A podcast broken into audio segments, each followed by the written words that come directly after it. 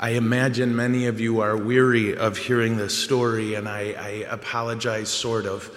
Uh, but this uh, gospel is the gospel by which I felt Jesus called me to the priesthood.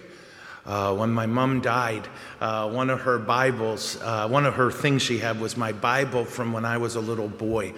And I had circled this passage and wrote, April 10th, 1978, Jesus wants me to be a priest. And uh, of course, it wasn't until I got older that I figured out how shocking it was that Jesus wanted me to be a priest. Uh, I started to question the wisdom of our Lord. But in the end, through a long, painful process of coming to peace with my sin and God's mercy, it was my recognition that whatever I've got right or wrong, I can do one thing well, faithfully every day. I can give Jesus all my fish all my bread, and He'll make it enough. And I'm so grateful for that. Uh, the loaves and fish are on this ring I wear. Uh, it's on my chalice. I, I could go on and on, and Lord help you people. If it wasn't for St. Catherine, I would go on and on. But she's so much better than me. In two, no, 1999, I began going to confession to Father Carl Pung. And the poor man, he's been my confessor ever since.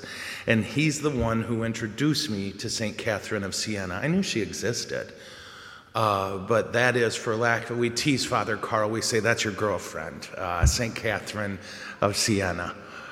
Uh, what we know is she was one of 23 kids. Sweet Lord.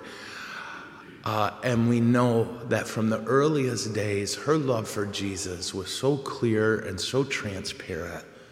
And it was so clear that God gave her a ridiculous mind, a beautiful mind. She was given permission to preach. Um, and she had a legit ministry to clergy. And one of the things, I, I, and, and again, I know you've heard me say this a lot, I think one of the biggest struggles in priesthood is we have no accountability we don't choose. And that leads to profoundly sinful behavior in our hearts. Uh, and she, she just wasn't having any of that. And she made priests, bishops, and I kid you not, popes, accountable for their actions, accountable for their walk in holiness. If you know anything about the Avignon papacy, and again, I won't bore you, but it's a train wreck in the church's history. And diplomats and bribes and all sorts of things didn't settle it. Uh, she did. Uh, she wrote the Pope, had a meeting with him, and an incredibly awful 70 year period of the church's history ended.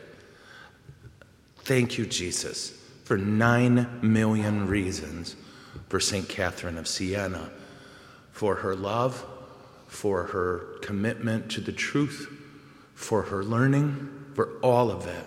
We give thanks to our Lord. She's a perfect example of what I strive for, and I hope we all strive for. Lord, I don't have much. There's 5,000 hungry people. And my stupid loaves and fish, it seems a ridiculous answer but I'll place it in your hands and miracles will be done. Amen? Amen. Thank you, Lord.